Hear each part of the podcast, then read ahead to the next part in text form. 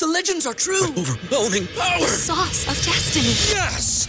The most legendary sauce has arrived as McDonald's transforms into the anime world of WcDonald's. The greatest flavors unite in all new savory chili McDonald's sauce to make your 10-piece Wick Nuggets, fries, and Sprite ultra powerful. Unlock manga comics with every meal and sit down for a new anime short every week only at WcDonald's. Ba-da-ba-ba-ba, go! At participating McDonald's for a limited time while supplies last.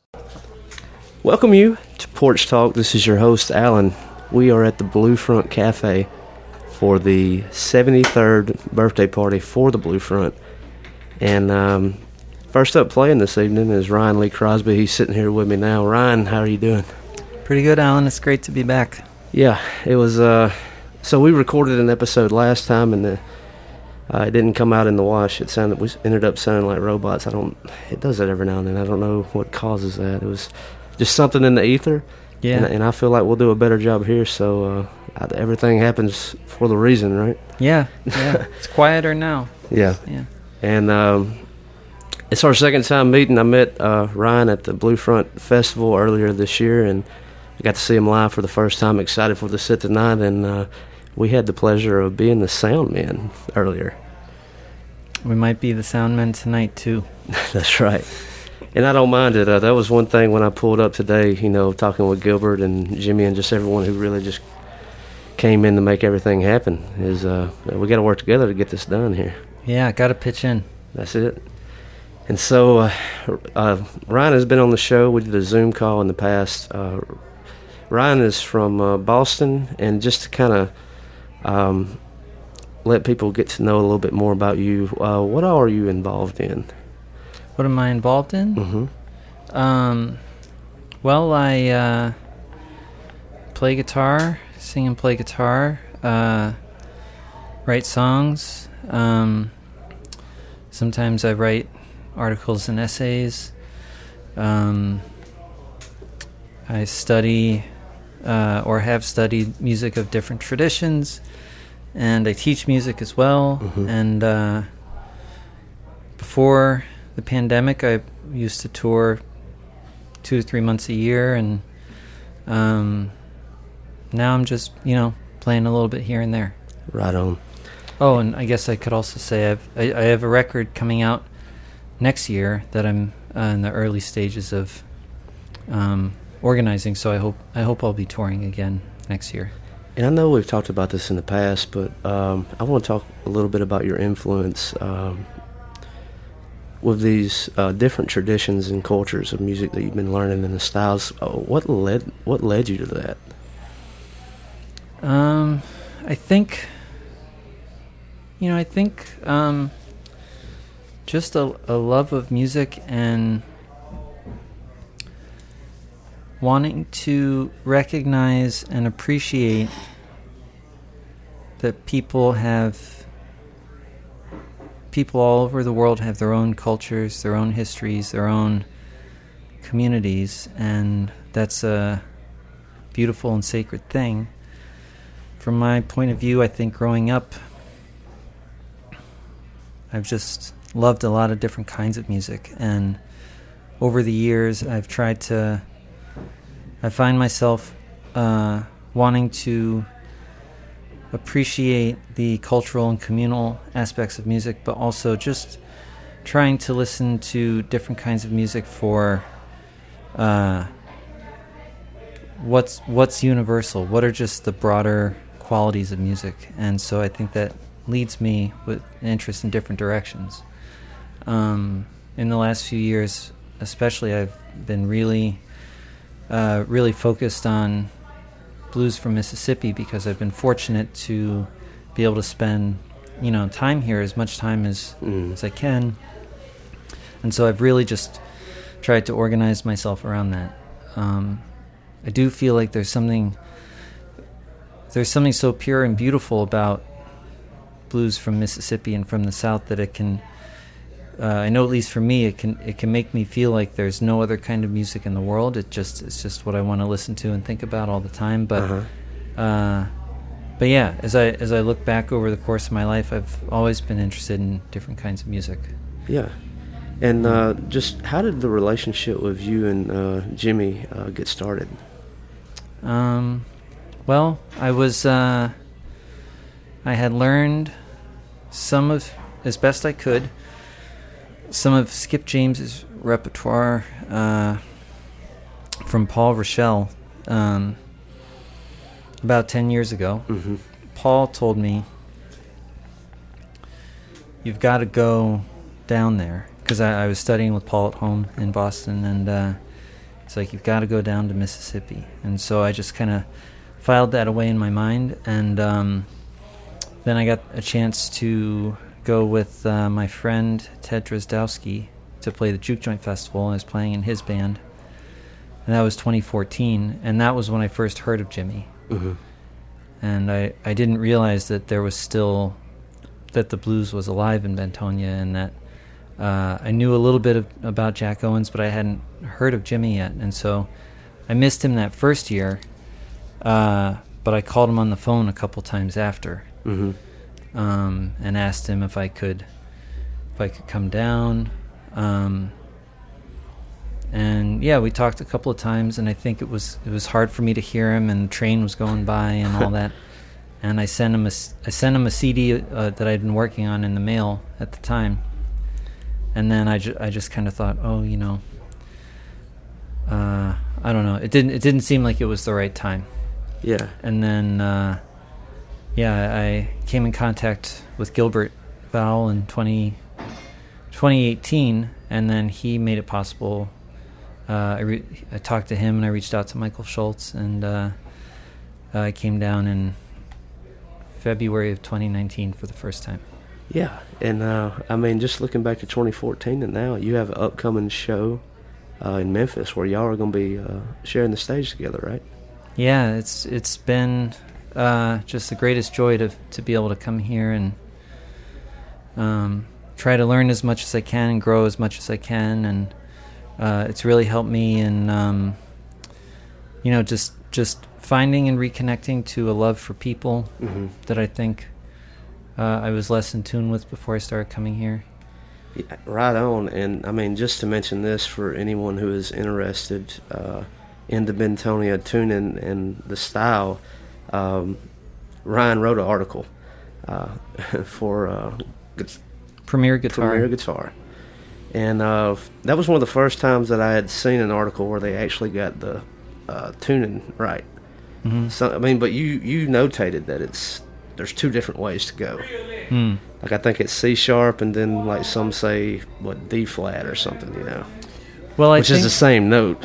Yeah, I mean the thing is, I think you know you want to see the tuning or any tuning for um, uh, how how the strings you know relate to each other. So if it's you know the cross note tuning, you've, got D A D F A D, or uh, you know C sharp G sharp C sharp E G sharp C sharp. It's to my mind it's the same tuning, but you're in different keys. Mm-hmm.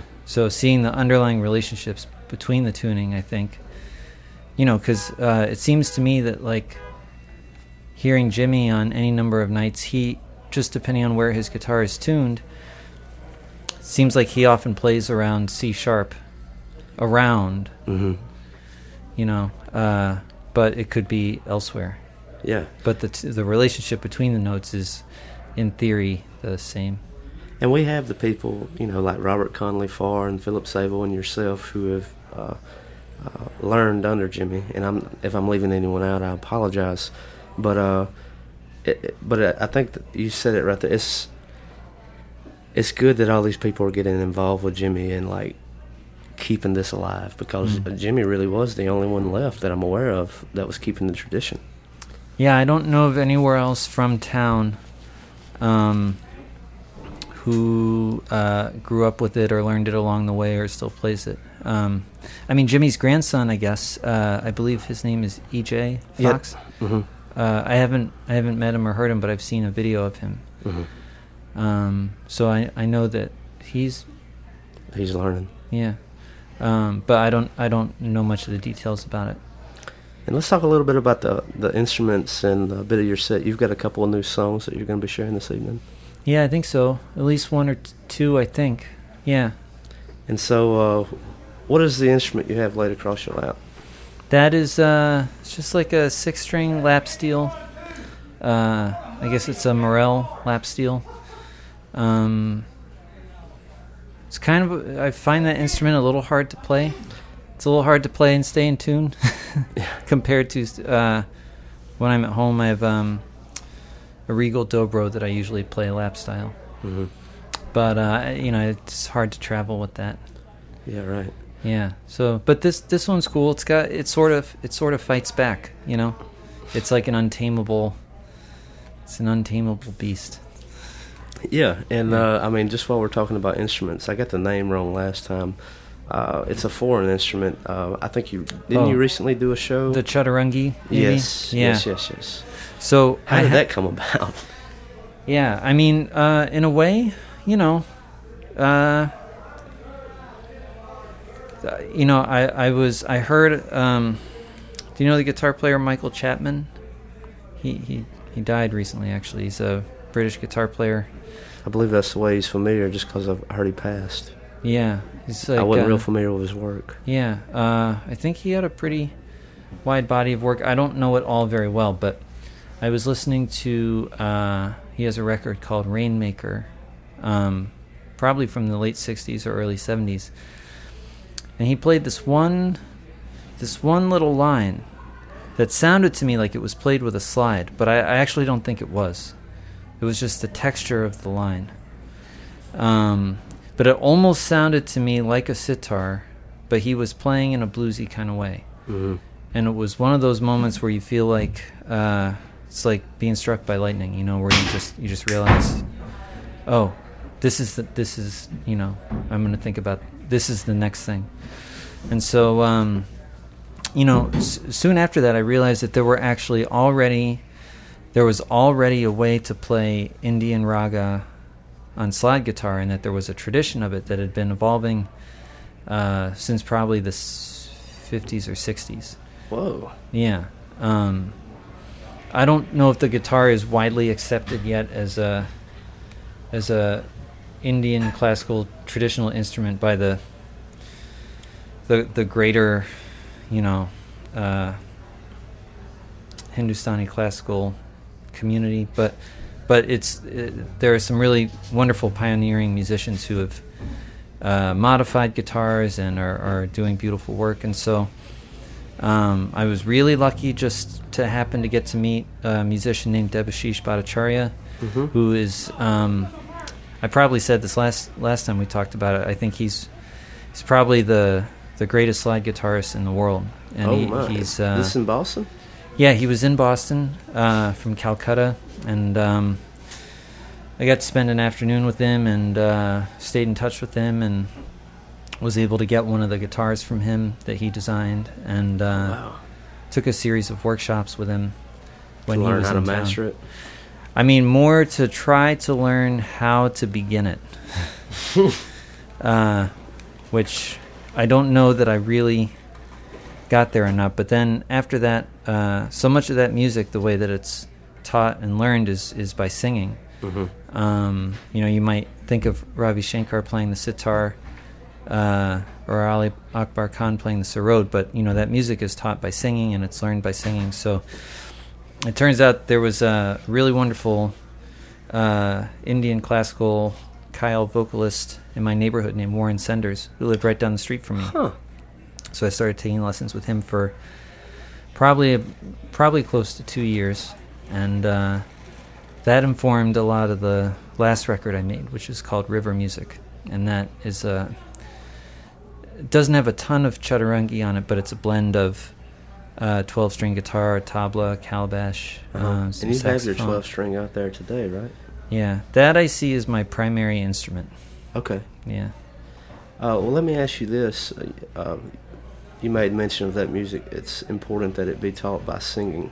Hmm. Uh, what about the correlation of the Mississippi blues? How do you do you do you feel it to be in the foot, as Jimmy says? Mm, yeah. Yeah. I have this kind of corny joke uh, that I tell my students, um, or sometimes I'll ask them, you know, what's the most important note in any song? It's uh, the foot. um, which no, they never laugh at, but uh, but it's it's so true. I I mean, if you ever come down here and watch Jimmy, I mean, what will Jimmy tell you? Yeah, watch my foot. If you want to know where I'm at, Yeah. Yeah. And and I spend a lot of time thinking about that and and uh, I feel like what it means to me, you know, and I think that some of my new songs have been a reflection of what if I tap my foot half as much? Because I feel like, you know, I, I love the guitar playing of Robert Belfour and I really admire and, and love the guitar playing of Joe Ayers and uh, you know, watching them play, you know, and thinking about a foot tap and where the thumb is, bump, bump, bump, bump, bump, bump, mm-hmm. bump, bump. You know, there's your pulse, and you might really be feeling things that way, and that creates its own momentum. But if you cut your foot in half, for me, that changes how I feel all the way through my entire body. emotionally, Yeah, yeah, I feel that. Yeah, when Yeah. You, when you, right when you cut it at half, and I, I, I didn't know if your thumb was gonna keep going, but your your thumb slowed down too. yeah. I More- mean, more feel, right? Well, yeah. So I feel like I've really been trying to feel into that a little bit, and I think some of that comes from, you know, enjoying records by Ali Farka Touré. Um, I've been learning one of his songs, and uh, that's I've been kind of thinking about that a lot. And one exercise I have some of my students do sometimes, uh, the ones who are you know kind of learning something about this style, is that yeah we may play an exercise where we you know the thumb and the foot is going like this. And then maybe you know we'll add like a slide line or a melody line but then you keep that thumb going. Cut the foot in half. Keep the thumb at same speed. Bring the foot back. Cut the thumb uh, or sorry uh, uh, look at that. You know just sort of splitting one and then the other. Mm-hmm. um, maybe doing it as a it's, you know say like a monotonic bass line or an alternating bass line or Well, that creates a lot of discipline. well so you know i think that idea kind of comes from the study of indian music in which things are categorized organized explored from every possible angle and then when you explore it from every possible angle you will kind of um, ascend and descend through a series of melodies and i do think that what that creates is uh, yeah a sense of discipline a sense of focus. Um, one of the things that i loved about i mean i don't feel that i can play uh, indian raga music very well but the benefits of it i think uh, are that it's it's helped me to feel more of a sense of centeredness focusedness uh, a willingness to to just kind of be where I am and play from where I am and not not have to rush into the next thing or to leave space. And I see that as correlating really directly with some of the things that, you know, I've observed or heard from Jimmy too and that you know, he's told me, you know, don't don't play too fast, you know, slow down, watch my foot. You know, the the the pulse is important and you know, there's not uh I, I think you can say in a generalized way, there's not a lot of chord changes in Bentonia blues. Mm-mm. Some of the songs and a lot of my favorite things that I feel like I've heard Jimmy play sometimes uh, are just a single chord, and that has that same centering effect I find as um, like a tambura does in raga music. Even though, like with some of those songs, it's one chord or even maybe two. Um, it doesn't feel like it though. Mm-hmm. I mean, and I believe, I mean, there's, you know, it's that bass bumping, and he's he's doing things on the treble side of the, of the frets, Mm-hmm. which adds a whole lot of depth. But he's there's not a whole lot of chord changing, Mm-hmm. and it's it's it's amazing how much he gets away with. Yeah, it seems it seems to me. Uh, I can't remember if Jimmy had said this to me or this is something I interpreted, but something about the Bentonia style to me seems like it's about the uh, creating and holding of a mood or an atmosphere, Mm-hmm. which is uh, that is like a very clear intention in uh, North Indian classical music.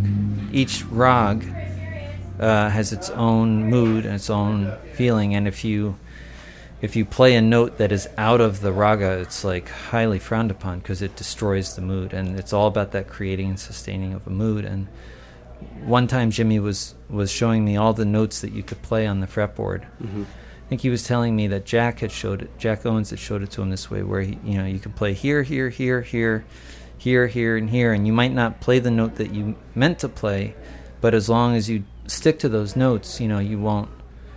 You Sound won't. off. Yeah, You won't fall out. yeah, And that's the thing about it is like uh, right when you hit that wrong one, everyone knows it. yeah, I mean, I guess it goes to the mood. It's Right. like you, you broke the mood. yeah. Absolutely. Well, just with uh, uh, the Indian reggae Ra- raga. raga, Yeah. of can that be done if someone wanted to like? I mean, have you have you wrote a guitar for Premier Guitar about it or wrote an I- I- article? I, did. Uh, it's a very, it's a very preliminary article. I mean, I'm not, I'm in no way qualified to teach that music, um, and so I don't. But I did, I did write an article with just a very, Introduction. very, very, very basic, basic introduction.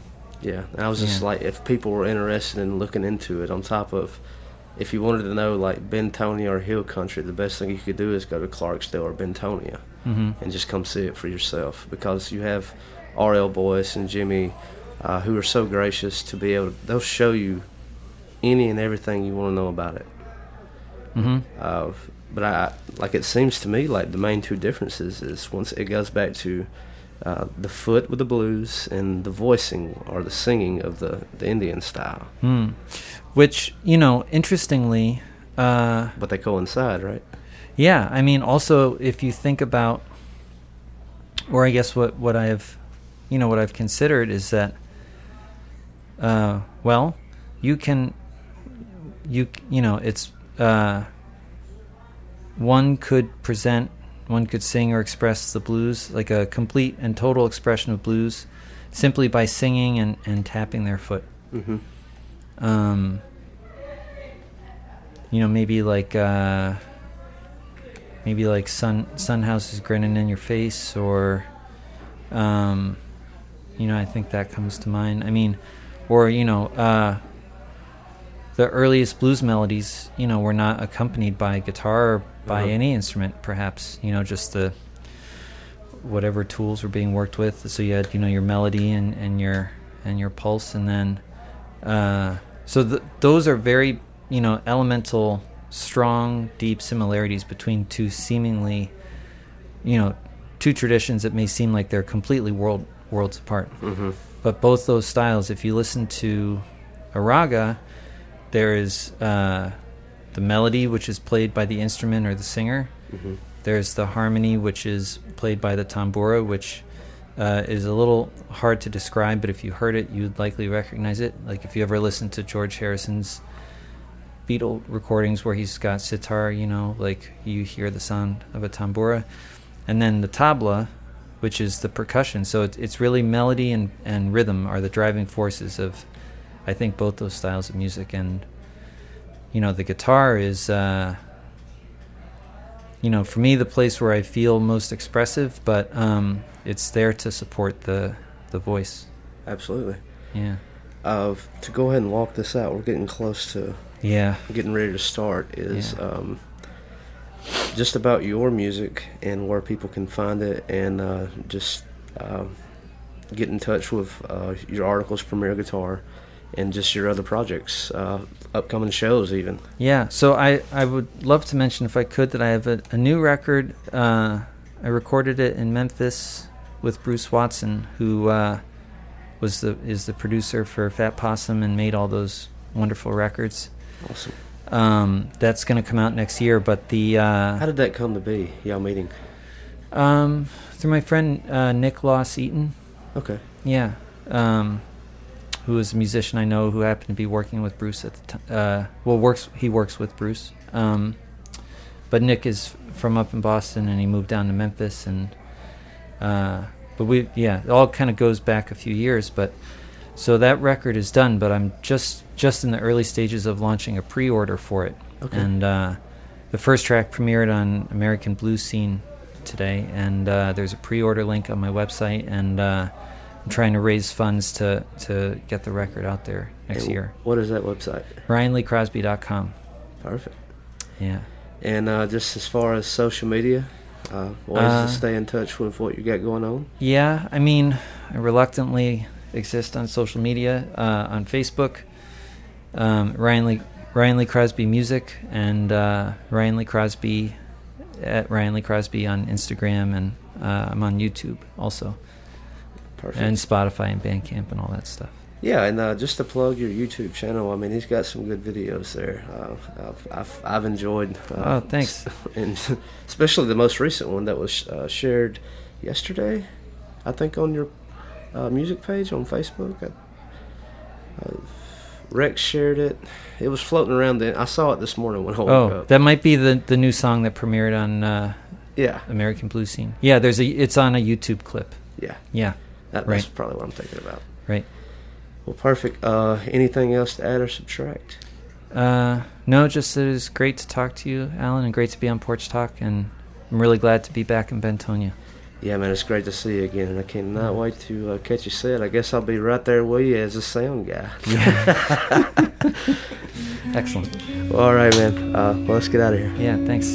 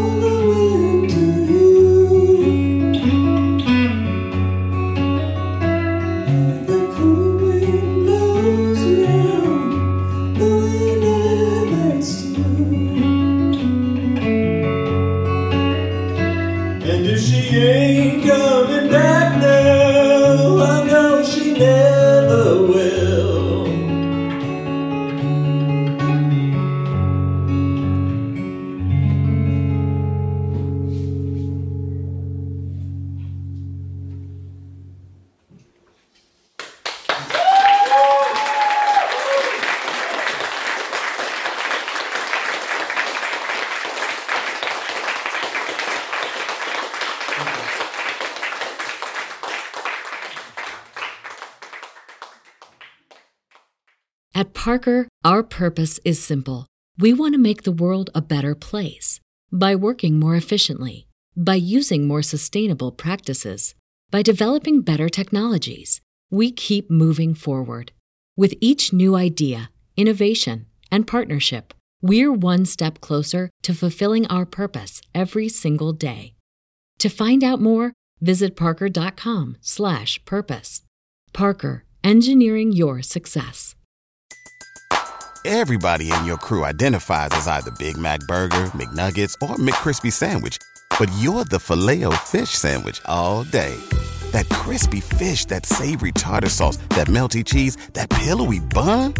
Yeah, you get it every time. And if you love the Filet-O-Fish, right now you can catch two of the classics you love for just $6. Limited time only. Price and participation may vary. Cannot be combined with any other offer. Single item at regular price. Ba da ba ba ba.